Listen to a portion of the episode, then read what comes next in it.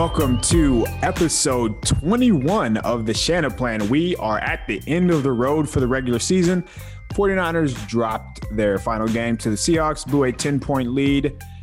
In the fourth quarter, there were five touchdowns. That was the excitement of the game because before that, it was a snoozer. That is the extent that we are going to talk about Week seventeen because we have a lot on our plate, and we will get to that. I am joined by Akash. Akash, what's going on, man? Just like the forty-niners who fled Arizona to come home to the Bay Area, I fled the Bay Area to come back home to Seattle. So uh, both of, you know, the team and I, we were out for like the month. So we're glad to be back. And uh, yeah, man, glad the season's over. It has been a grind. Um, you could probably, you know, attest to this. The team has been just a roller coaster, and combine that with Corona and how, you know, media access and all that kind of stuff works. It's just been a crazy season, and I'm just thankful it's over. Yeah, absolutely. And it'll be nice to kind of take a little, not so much take a break, but not have that daily every day. But yeah. Again, the offseason is on deck. We're right around the corner. So now free agency, draft, that'll be fun because the rumor mill is going to be out of control, um, especially once the combine hits. Monday, slow news day. Nothing really happened.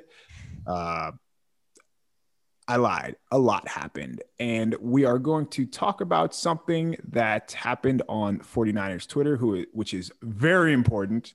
Uh, there was a writer who spoke to a blogger, and that blogger replied to the writer and had some words, and they had a back and forth. Akash, what was your takeaway from this Twitter spat? Yeah, let's uh, let's look at like the advanced analytics of this yes. back and forth and uh, break it down. I mean, it's whatever. It's Twitter. It's not that serious. It is what it is at the end of the day. I'm, you know, just a big believer of just treat people the right way. Don't look down upon people. Don't be condescending. Um, you know, just try to make it as, you know, positive an environment as possible, which is difficult on social media as it is. And it was just kind of unnecessary. And, you know, the other thing I think is just the way media is trending, you know, in twenty twenty, there's just so many different platforms, podcasts, videos, YouTube, live shows, articles, just whatever you want to do. There's an avenue for everybody to participate. And just don't, you know, just don't look down on anybody, regardless of what your job title is or what you actually do or what you contribute. Um, yeah, just just be more uplifting to that writer is what I would say, um, especially when to you who gets basically the same access that he does, you know, sitting in all these Zoom calls, going to practice, going to games, all that kind of stuff. So it just, just did not make sense, pissed me off, whatever. But yeah, at the end of the day, it is what it is. It's just Twitter. No biggie. We move on. We rise above. Exactly. And that's why, you know, we're not going to spend much time on it. That's why by Monday night, I was already over it. I'm sure the writer was as well. Nobody really cares. Nobody holds on to things on Twitter. It is Twitter. And as you said, I feel like my two cents on this is when you accuse somebody of lifting work and only lifting work, you cannot dictate how they respond, and you certainly cannot play the victim and kind of twist the narrative when you do respond. That is it. I am going to ask the writer to come on this podcast very soon, and not to like argue because we're talking about football. We're talking about a sport. We're talking about a game, just to get his take on the team that we both cover. That is all. So what kind of led to that little spat was there was a question that Jimmy Garoppolo was asked. Jimmy Garoppolo did not answer the question. And from that, I just was wondering why. Like, why did nobody talk about that? What Jimmy Garoppolo was asked was, was there any sort of reassurance, whether essentially whether you're coming back from Jimmy, uh, sorry, from John Lynch and Kyle Shanahan? Kyle Juszczyk, who also spoke on Monday, said he had that reassurance. Garoppolo, who, to be fair, is under contract, did not say that he received that reassurance, didn't even answer the question. I actually asked Jimmy a question as well. You know, how much did your ankle have to do with your play this season? Skated right by that bad boy as well. So Jimmy, that's probably just him being, you know, the Patriot guy. The uh, yep. He's not going to give us any information. And that's what he's been like all, all, all you know, dating back to twenty nineteen. He's, he's just not a soundbite guy. So that's not what I was concerned about at all. Like, I'm not trying to, you know, get retweets or, you know, get um, any sort of social media clout. I just want the truth, and I want fans to know the truth. So in the event that whatever happens in March, um, April, May, whenever it happens, if G- the team does move on from Jimmy Garoppolo, we're not surprised. And that's what I, that's why in the Patriots game, I'm tweeting, you know, clips of him missing receivers. That's not because I dislike him. That's because if something happens, you will know why. Like, there's always a why. Earlier in the season, I'm tweeting, hey, Kevin Givens, man, he's balling. He's, he's just watch out for this name. And as you saw later in the season, he starts to pick up his, his snaps. So Um, there's always a why, and that's the only reason that I, you know, that that I want to do this. So, um, dude, what was your takeaway of Jimmy's quote unquote non-answer? And you know, Shanahan kind of backed him up. So, yeah, just tell me your thoughts on that. Yeah. So first, l- let me touch on the, you know, the out of context uh, quotes that, you know, are on forty-niners Twitter, right? So Kyle and I, um, you know, we sit in on these press conferences, and in twenty twenty with Corona, they've all been on Zoom. So, you know, both of us don't live in Santa Clara, but we've been able to attend all of these because they're virtual. So we listen to basically every word that comes out of these guys' mouth and what the question is, what the tone is, and all that kind of stuff. And, you know, what you see on forty-niners Twitter is a certain sentence or something that'll catch attention or the main gist of what was being said, right? And, you know, if you just go based solely off of that and you make your opinions on that, you don't get the full picture because you're just not listening to the entire thing, right? And it's not, you know, the consumer's fault or the reader's fault. It's just that if you just read through the tweets, like that's what they are. That's just what Twitter is, right? It's just a bunch of headlines. Um, and so Kyle and I both provided some context yesterday. Um, and if, and I felt like we were the only two that did that, that attended it at least, I thought. And basically our takeaway from Jimmy Garoppolo's press conference was he wasn't really given any reassurance that he was going to be back with his team. He kind of went out of his way to kind of play the media game, right? How I felt listening to him was that he made a clear point to say, hey, I came back early from the first injury. I played hurt. I was there for my teammates. I was extra tough, whatever. And he also made a point, you know, about how he loves being here, how he's the, you know, how he's the quarterback. Um, he wants to be forty-niners. He, you know, he loves his teammate, all that kind of stuff. And to me, it just kind of felt like he was setting up kind of whatever happens this offseason, he can kind of fall back on, you know, I did whatever I could, you know, see how the team, you know, dealt with me or whatever they end up doing with him. He kind of has that, like, you know, uh, background. It was kind of like the P R game, it felt like. Um, you know, listening to him, and he skated by some direct questions, whether it was, hey, do you have reassurance you're coming back? You know, um, how much did the ankle injury affect your game? Like he, he didn't really answer those. So that was my takeaway, but that's not the stuff you were seeing. And so we were just trying to provide some context to that. That was all, um, I have to say about his, you know, presser. Yeah. Context is key, man. You have to have context when you're talking about this. And all, all the time, all we see is Jimmy's going to be our guy. Like, of course he's going to be your guy. And there's always questions. There's always rebuttals to the, what else is he going to say? And I don't think it's going, I don't think it's asking much for context. So enough of that. Kyle Juszczyk also spoke. He got a little emotional and he yeah. almost made it sound seem like he's unsure of his future. And I'm, and I'm sure he, like every other unrestricted free agent, has had talks with the front office. As I mentioned, Kyle and John said that they want him back. And we've spoken about how Juice has played this season, and it, it hasn't been great. But then you have the whole locker room and what he brings to that, to just to the roster. So, for example, Brandon Ayuk spoke on Monday, and he said Juice was one of two players, the other one was Jordan Matthews, to kind of give him advice on how to take care of his body. So he's that veteran presence in the locker room that isn't really on the forty-niners roster as far as the offense goes, and probably you could argue the defensive side as well. So he has that whole mentality going on. And I'm sure there are so many other parts to his game that we just have no idea, or sorry, not so much his game, but what he brings to the team off yeah. the field. So uh, what do you, what did you, what was your takeaway from watching Juice speak? Because I mean, he spoke for a while and it's clear that, you know, he just, with what he brings, that he there's value that we just can't calculate. Yeah, man. I mean, listening to him, you kind of felt the human element of the game. Like, more often than not, we always throw out these hypotheticals like, you know, this guy's not going to be back, or, the, you know, the forty-niners going to have this player, free agency, all this kind of stuff. And you forget that, you know, these guys have families. And then Kyle Juszczyk, you know, uh, in his story, he's got uh, a young wife and they're trying to start a family and he's trying to figure out where to settle down. And, you know, I think he's about to be thirty, he's twenty-nine. And so you, for, you forget that there's like a human element to all of this outside of just, you know, watching the tape and all that kind of stuff. So yeah, we've been, we've been hard on Kyle Juszczyk because we've seen how he's played the past few seasons and what he brings, um, especially in the run game. And that just hasn't been there this year for whatever reason. Um, and you know, the, the fullback market, and he kind of hit on this, it's not as lucrative as some of the other positions, right? Cause it's a, it's, you know, it's a luxury position that not every offense uses. So his market is smaller than, you know, like a left tackle or something like that. So he hit on that. Um, he knows the deal. I'm sure he wants to be back, and I'm sure, you know, Kyle and John also want him back, but again, it's a numbers game.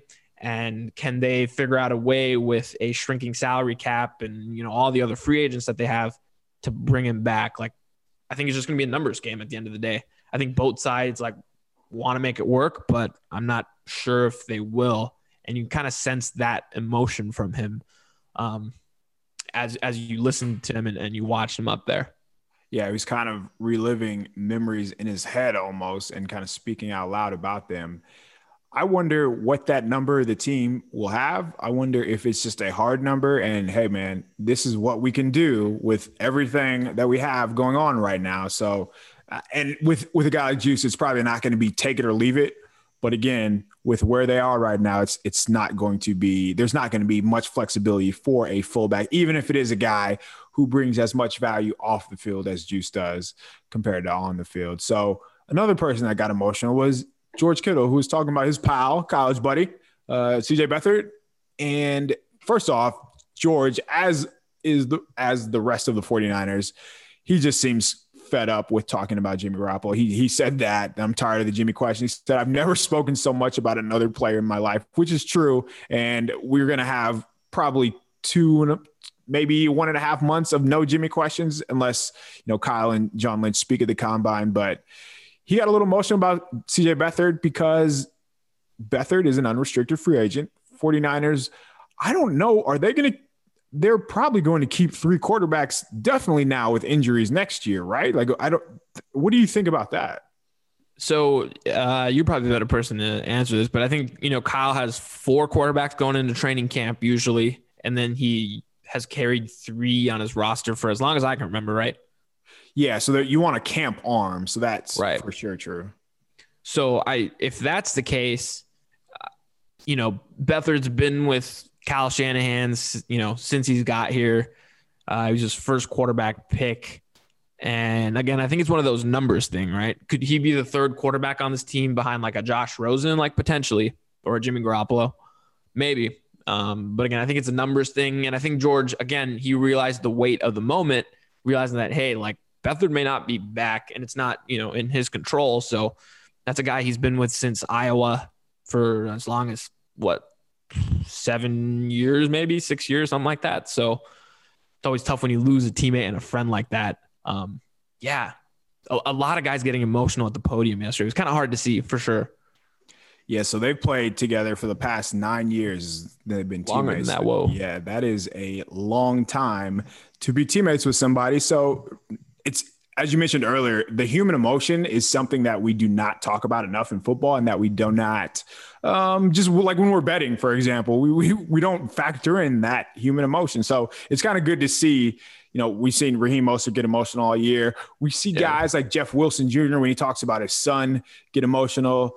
Ayuk said, you know, having a newborn son, which he did in sep- this past September, is going to be added fuel and motivation for him. So hearing these guys just, Yeah. talk about something besides football was good. So One thing, or in my opinion, one of the most fascinating stories of this offseason is going to be where the 49ers go as far as the secondary, because there are some very high quality safeties available, and they're probably going to move on from Jaquiski Tart just because of his his history. One of the big names is going to be Jason Verrett. What they do with Jason Verrett, P F F's Sam Monson tweeted that Jason Verrett played eight hundred of his two thousand career snaps this season. So Jason Verrett is twenty-nine years old. He was drafted, I believe, in twenty fourteen out of T C U in the first round. Yep, yep, that's right.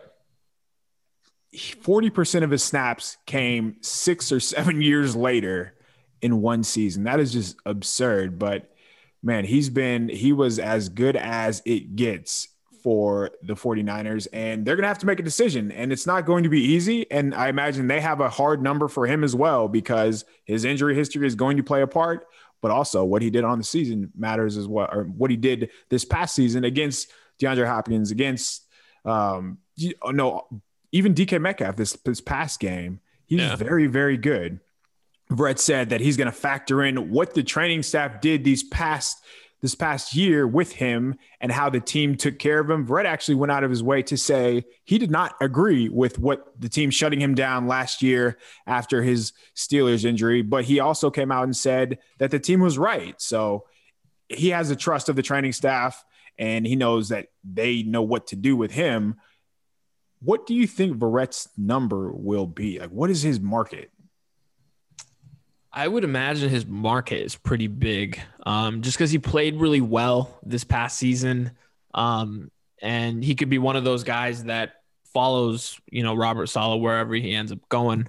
Um, and if you look at it from the player perspective, if you're Jason Verrett, I mean, this is your last chance to maybe splash and get a big contract. So he's looking to cash out right now, especially after the season he had, which I don't blame him for.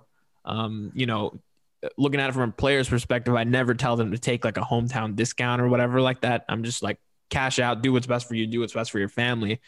Um, so I, I imagine, I think you threw out the number before we started, like two for twenty-four, two years, twenty-four million with a bunch of money guaranteed. I would think, yeah, he's making somewhere between ten, twelve million dollars a season. I think Richard Sherman was somewhere in that neighborhood, uh, you know, when he got his deal with San Francisco. So I could see something like that. I tweeted this out earlier. The one point I would make, um, is if I were the 49ers, I would make it more of an incentive laden or a, you know, roster bonus laden deal where you can add money for per game roster bonuses. And if they're active that week, they cash a check for that. Um, like Jimmy Garoppolo, for instance, I think his roster per game roster bonus was like eight hundred thousand. And I think they only paid him like two hundred thousand or something like that this season. So I would encourage something like that so that in case he's not, you know, healthy or playing or whatever, at least the 49ers don't get screwed salary cap wise. Um, but, uh, you know, it would be good to have him back with all the corner pieces changing, but I'm not sure if the 49ers just have the cap space to be able to do it. Yeah, it's going to be tough. So that's why there's a, there's just a strong chance that it's probably a shorter deal with higher guaranteed money, because he's going to get offered some good money this offseason yeah. by maybe not a winning team, but it, it'll be, he'll have his fair share of suitors. And to throw some numbers out to give you an idea of how well Jason Verrett played this season, he allowed five point nine yards per target. For comparison's sake, Xavier Howard, ten interceptions, averaged five point eight. Tre'Davious White, six point eight. All of those players are thought of as, you know, some of the better corners in the N F L. And the, the, that's the name of the game. Don't give up yards. He only gave up one touchdown in coverage all season. So, who man, he was, he was probably, in my opinion, the best cornerback that I've seen on the 49ers in a while. I'm sure that other people, I mean, maybe there's another name that comes to mind, but do, do you think he's worth the risk is the question. Depends on what the alternatives are.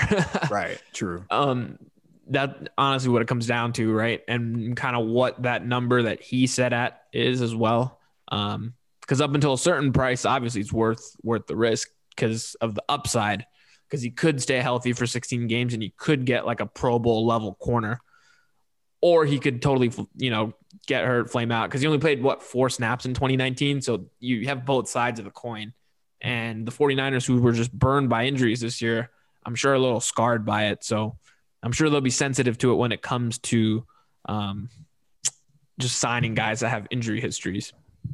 Yeah, and we're going to talk about what Kyle and John said about the injury histories when you get to free agency a little bit later. Uh, let's let's talk about Trent Williams, who I asked if he's going to take a discount, and he uh, he shut that down pretty good.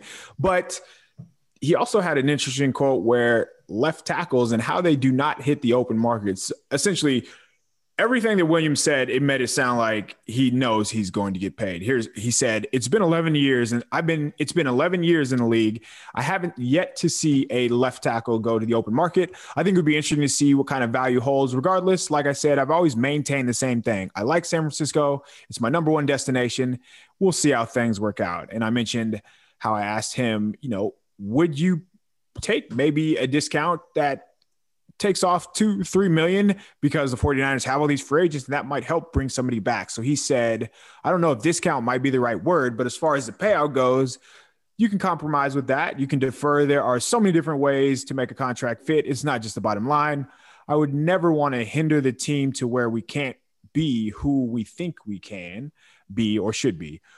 When you get to guys in the front office like Prague, they are very smart. They find ways to get things done. So real quick, speaking of numbers, Trent Williams, and this is per Sports Info Solutions, his blown block, blown block percentage was one point three this season. So he had twelve blown blocks on the year.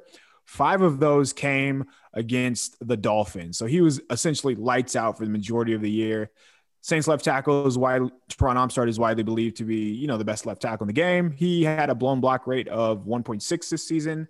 Browns right guard Wyatt Teller is thought of as the best guard in the N F L. He had a blown block rate of one point eight. So Trent Williams, man, dominant, all pro, just as good as you could imagine for a guy who didn't play in twenty twenty.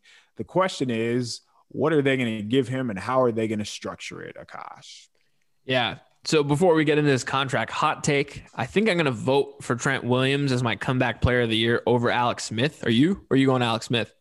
I'm not going to go Alex Smith because I've seen Alex Smith play and I know everything that he, he's gone through, and I'm not taking that away, but we have to factor in how they played once they did. So it, I mean, it'd be a coin flip between it. It'd probably be Trent Williams, but I wouldn't rule Jason Verrett out either. Yeah, right, right. Okay, so we're on the same page. Like, coming back from the injury is part of it, but it's also how you play.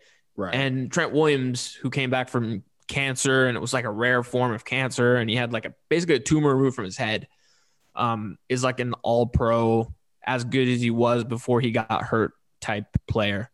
Um, yeah. So, yeah, hot take, but I guess we agree, so we're good there. um, and then on Trent Williams, so some other left tackles, some guys you may have heard of, uh, Houston's Laramie Tunsil, his new deal averages about twenty-two million dollars per year. And then David Bakhtiari, the Green Bay Packers left tackle, who's regarded as, you know, it's either him or, or Williams as, as the best in the league.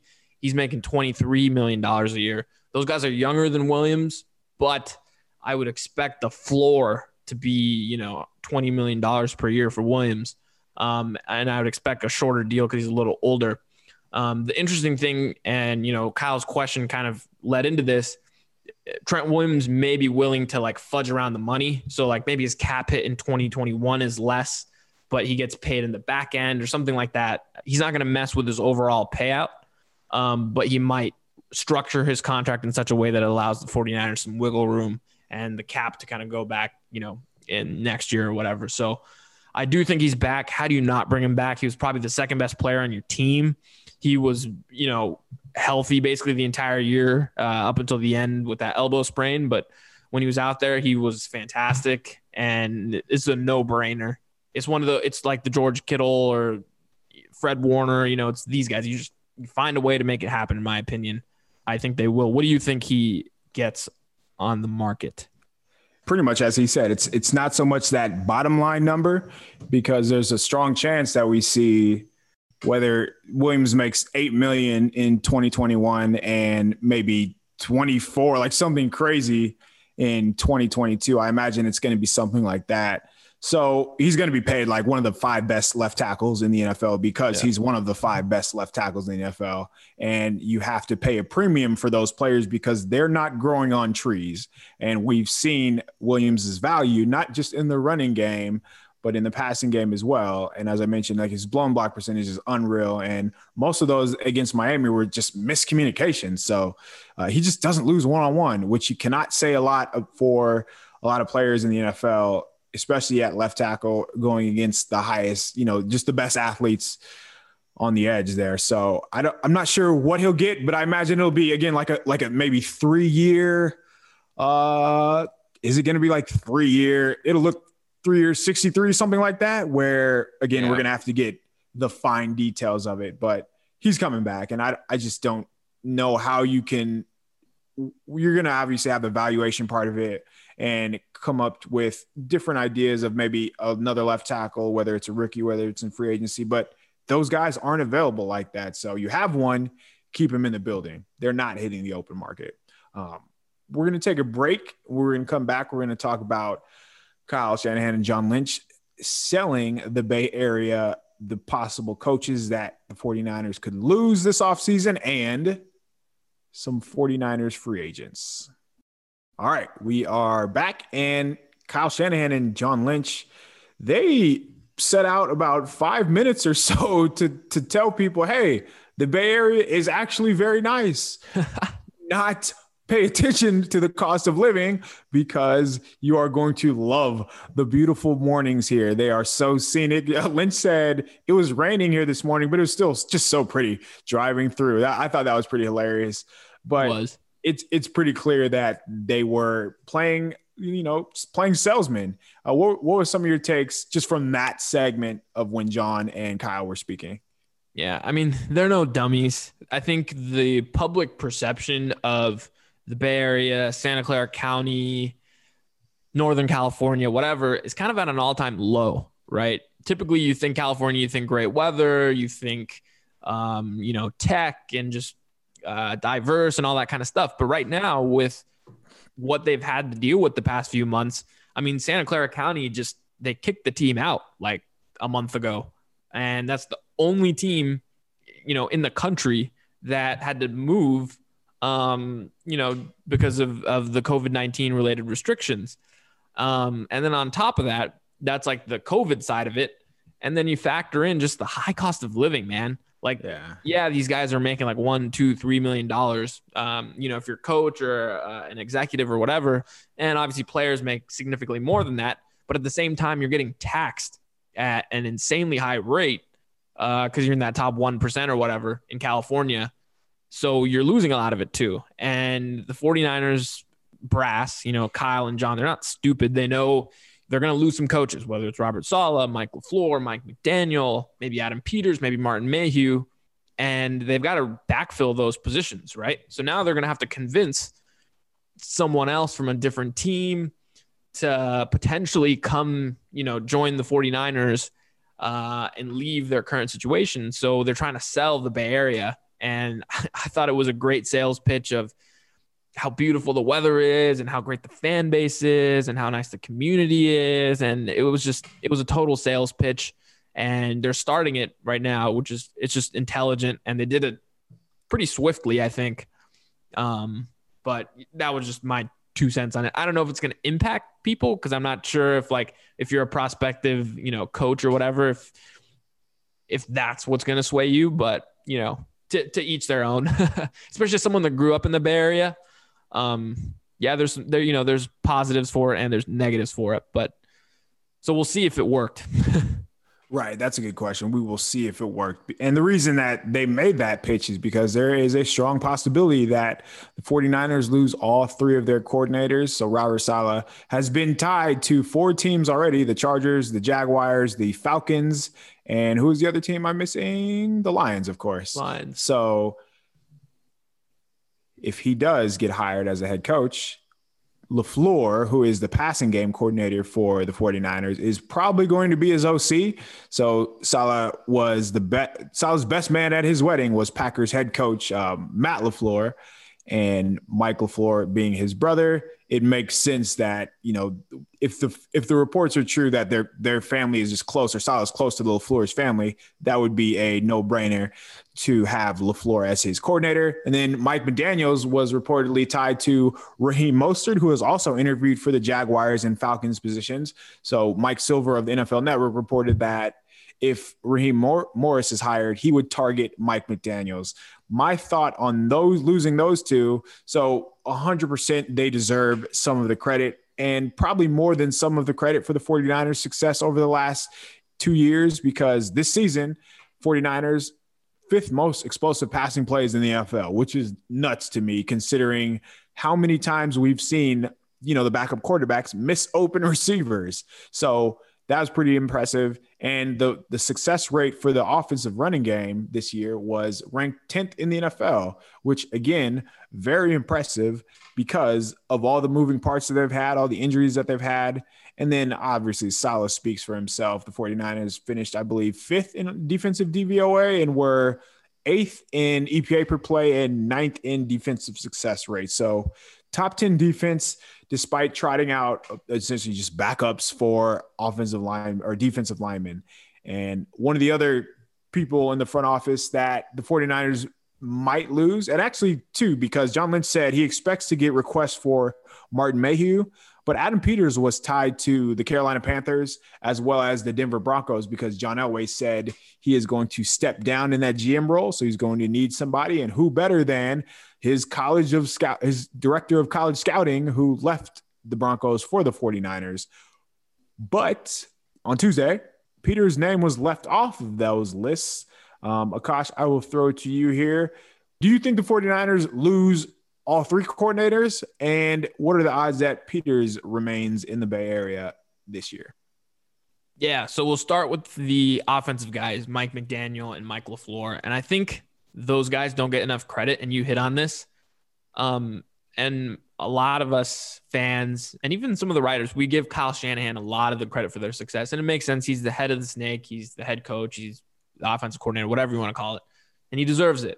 But on Mondays and Tuesdays, when they're game planning for the opponent, it's Mike McDaniel and Mike LaFleur that are installing those game plans. Um, you know, contrary to popular belief, Kyle Shanahan has way more responsibility, right? He's got media responsibilities. He's got to talk to, you know, the team doctors. He's got meetings with the personnel guys. He, as a head coach, you have way more responsibility than just scheming offense. And while he is the play caller and he has, you know, heavy involvement in the game plan, it's those two guys that do a lot of that. And those two guys have been with him for as long as I can remember. Um, and they've just, you know, there's a certain chemistry you have when you work with the same people. You understand each other better. You know, you know, how you work and all that kind of stuff. And there's going to be a transition period if both of those leave, both of those guys leave next season, when Kyle promotes other guys or brings in new guys or whatever. There's going to be a transition period. I'm not saying it's going to result in some drop off or whatever, but um, there will be an impact felt. It just won't, I don't think it'll be seamless as many think. Um, I do think Mike LaFleur is gone, because I think Robert Saleh is going to get a head coaching job. I don't know where, but I think LaFleur is gone, and he deserves the opportunity. Funnily enough, Kyle and I ran into him earlier this year at a game, and uh, yeah, I'll just leave it at that. I, I think no, let's talk about that. No chance. You are not getting away with saying that and just not saying that. So we were talking just briefly before uh, the 49ers kicked off against the Seahawks, because the Packers were playing somebody and it was late in the game. So obviously he wants to watch his brother's game. And I, I looked up and was like, hey, those guys look familiar. Hey, what's your name? And he's like, I was like, aren't you the 49ers coordinator? And he looked at me and he was like, I don't call shit. So that was hilarious, because he wants to call plays. There's no doubt about it. And he's probably, he's going to finally have that opportunity. So that was just funny. It probably doesn't mean anything. Doesn't mean but, anything, but yeah, it was, I, it, I just it, thought it was funny. And now he's going to have the ability probably to call plays with Robert Saleh. So good for him if he gets the opportunity. I think he does. Mike McDaniel, on the other hand, I think he'll be back. I don't, I don't think Raheem Morris gets a head coaching job, even if he deserves it, just because of the number of openings and the number of candidates that are out there. Right. Um, You know, I've no doubt that one day Morris will be a head coach and, and all that kind of stuff. I'm not sure if that's this year. So I think Mike McDaniel's back, which will be good, because at least there's some continuity. He's the run game coordinator, um, and he's the guy behind all the crazy run schemes. And then on the defensive side, Robert Saleh, I think it's like a lock that he's gone. I think we've known this for a while. It's just a matter of where. So those are the coaches. Then front office. Um, Adam Peters is big, man. You and I talk about it all the time. He is the head scout. Like he yeah. is the brains behind the operation. And I feel like most fans realize that, but he's the guy that's on the road scouting people, college players, whatever. And where he's, you know, he's a Belichick guy. He's been in New England. He's been in, in Denver. Just high-level guy who I think everyone has a lot of respect and admiration for. So that would be a major loss. But like you mentioned, his name was off the list for Carolina. He was supposed to interview there. Wasn't mentioned. He was supposed to interview for Denver, but he wasn't mentioned. It was like Champ Kelly and some other guys. So maybe he had a change of heart, whatever the case is. Hope he's back. But at the end of the day, and I mentioned this to you before we hit record, this is Kyle Shanahan's show, right? You could say, you know, John Lynch is G M, Adam Peters is vice president of player personnel, Parag is executive vice president, whatever. This is Kyle Shanahan's show, man. He He's the guy who makes the most. He gets final roster say. He gets final fifty-three man say, all that kind of stuff. It's Kyle's show. So Adam Peters, regardless of what his role is, is never going to have that control. Neither will John Lynch. So that's what it comes down to. And I hope he decides to say it just for the 49ers' sake. Yeah, Kyle Shanahan's going to be the one constant. So let's say Raheem Mostert does get a job and he hires Mike McDaniels. So now you're without McDaniels or LaFleur. And I'm glad you mentioned that McDaniels is putting all these crazy run schemes together, because last December, I believe, they were doing some things that I have never seen, and it were, was killing people. So that matters. And as we mentioned, the explosive passing was still there this year. So LaFleur deserves credit for that. But we have one constant. I'm, I use the Chiefs Falcons game from a couple weeks ago as an example. So Raheem Morris was the one constant for the Falcons defense over the second half of the season, or whenever Dan Quinn got fired, and their defense finished, I believe, in like the top ten, eleven ish, wherever they were. When they held the Chiefs to seventeen points, when they limited them to two red zone drives after the game, he credited Bob Sutton, who was the defensive coordinator for the previous few years, who now serves as a senior assistant on the Falcons. So everybody gets credit, but there's always one constant. Next year, if Jimmy Garoppolo is healthy, Kyle Shanahan is calling plays, the 49ers offense is going to be fine no matter who their run or pass game coordinators are. Like, that's just the bottom line. Those guys absolutely deserve credit, but Kyle Shanahan is still calling the show. And that's probably, go ahead. I was just going to say the results will be the same. The yeah. process may be different, and the process most people don't see. So exactly. that, to the fan, it's probably going to be just fine. Yeah, there might be, you know, fewer screens. There might be more play action. Who knows? But the bottom line is the 49ers are going to score points as long as they have a healthy quarterback in Kyle Shanahan calling yep. plays. And before we're going to end on this. So Shanahan said that he's not going to cross off anyone's name on the injury hit on. He's not going to cross their names off if they have an injury history as the 49ers get into free agency. But he acknowledged that the risk and reward will be factored in compared to, you know, the past couple of seasons, because they've had some brutal injury luck on free agents. So their big ones, Dee Ford, or they traded for Dee Ford, so that's not technically a free agent, but they took a risk on him. And knowing that he has an injury history of, you know, staying healthy every other season, Weston Richburg had an injury history, and He that has come back to bite them as well. And to an extent, you know, Richard Sherman to twenty eighteen, he had an injury history, and that came back to hit them as well this year. So, and there are, you know, a couple other examples, but moving forward, that's going to be a factor. Do you think that the 49ers sign anybody with an injury history? How much will they factor that in, do you think? Depends on the injury, of course. Um, every case is different. It's hard to like lump all that stuff in, but it will play a factor, I think. And that, that's the beauty of the N F L, right? There's so much roster turno- turnover every year. There's a hard salary cap. So teams are forced to take risks on good players who have injury histories to try to get them at a lower cap number or whatever the case. And if, it, and you know, for the good teams, it pans out more often than not. And for the bad teams, it doesn't work out. And that's why they, they're consist- consistently bad, right? So there's a luck element in that's involved. And like Kyle mentioned, you know, uh, with players like Dee Ford, you might not make the Super Bowl without Dee Ford, but it's a bad move in the big picture because he's sucking a large part of your cap and he's just not playing as much, right? But with players like Jason Verrett, it has paid off uh, where he's he was a valuable contributor this season. And so they've consistently done that. You know, they've got they've got guys like Jalen Hurd, who will be coming back after two major injuries, like d- does he become a valuable contributor? So it's that risk reward thing, and it, you just got to take it, you know, case by case. But I feel like we'll continue to see some of those where you'll be like, ooh, man, that's a risk. And sometimes you just got to roll the dice when you're in these tight situations where you've got a low amount of salary cap space left and you've got to fill a need. Sometimes you got to go about it that way. Absolutely. And I, I don't mind taking risks. I think you have to be the aggressor. And they kind of talked about that, Lynch and Shanahan, where this is a business and you have to take risks to be successful. So uh, none of those, like I feel I do the Dee Ford trade over again. No, no I would questions too. asked. And I, I, I know it's easy to say you wouldn't in hindsight based on how it worked out. Um, I'd probably do the Quan Alexander deal as well. Just knowing what he could have been or what he was and what he brought to the table as far as energy. And I still think to this day, man, if if he's not here, we don't see this version of Fred Warner because he just transformed into a completely new player. Yeah, we preach process over results, especially when it comes to players' performance. We talked about that earlier with Garoppolo, and that's the same thing in the front office, right? Like the move to go for, you know, trade for Dee Ford and bring in a speed rusher opposite of Nick Bosa, like that's the right process. It just, the results in hindsight didn't necessarily work out the way you would have hoped, but that's the right process. And so consistently, if you just hammer home the right process, more often than not, those moves will work in your favor. So I, I agree with you. In hindsight, I'd go back and do that, even if it didn't work out in their favor entirely. So yeah, we'll see. We'll definitely see more of those, man, especially this offseason. I, I just think this offseason is shaping up to be one of the more important forty-niner off seasons in recent memory. It's going to be just crazy given how much roster turnover there will be. And, you know, the cap space and the draft picks and all that kind of stuff. It's just such a pivotal moment for this franchise. And uh, these next few months are just going to be fun as hell.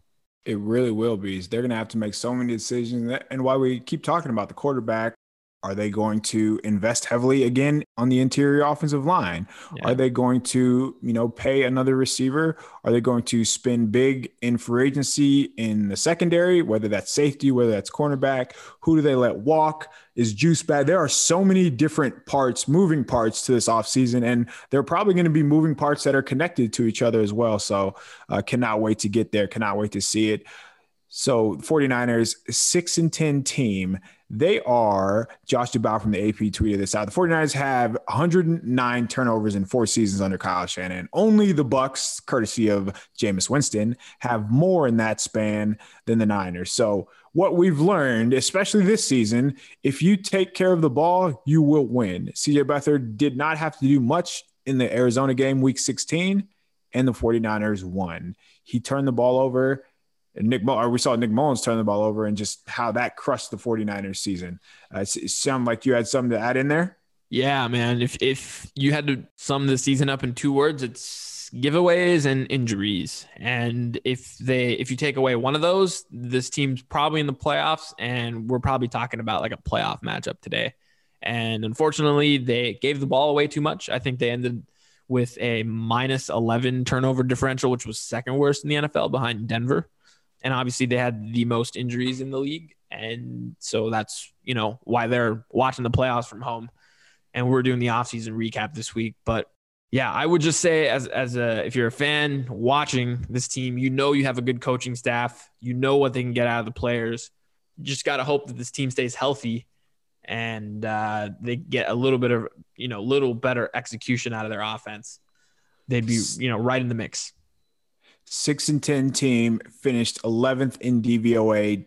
The Athletic's Dave Lombardi tweeted that. And Football Outsiders founder Aaron Schatz responded that the forty-niners finished the highest six and ten team in D V O A since the nineteen ninety San Diego Chargers. So, man, if we just know the talent that's on this roster – stay healthy, figure out what in the world is causing so many injuries this offseason, bring back your core players, get, win a lot of games next year. It's, it seems simple, but that's going to be the process. Get so, Kyrie Irving to sage Levi Stadium, maybe. For some context, go look it up if you don't know what I'm talking about. We appreciate you guys for listening to the Shanaplan throughout the season, and we will continue to talk. Um, we'll continue to have our weekly podcast over the offseason. The N F L truly has turned into a year-long sport. And even now we'll have, you know, coaching hires and, you know, front office hires and all that kind of stuff to talk about. Then it'll roll right into the combine and owners meetings and then free agency. And it's just nonstop, man. And we'll be here to talk through all of it. Um, as usual, uh, you can find me on Twitter at A K A S H A N A V, Kyle Posey. Where can they find you? They can find me at K P underscore show. Again, please rate, subscribe, review, give us five stars. Happy New Year to everybody. It's going to be a fun off season. Stay tuned and buckle up.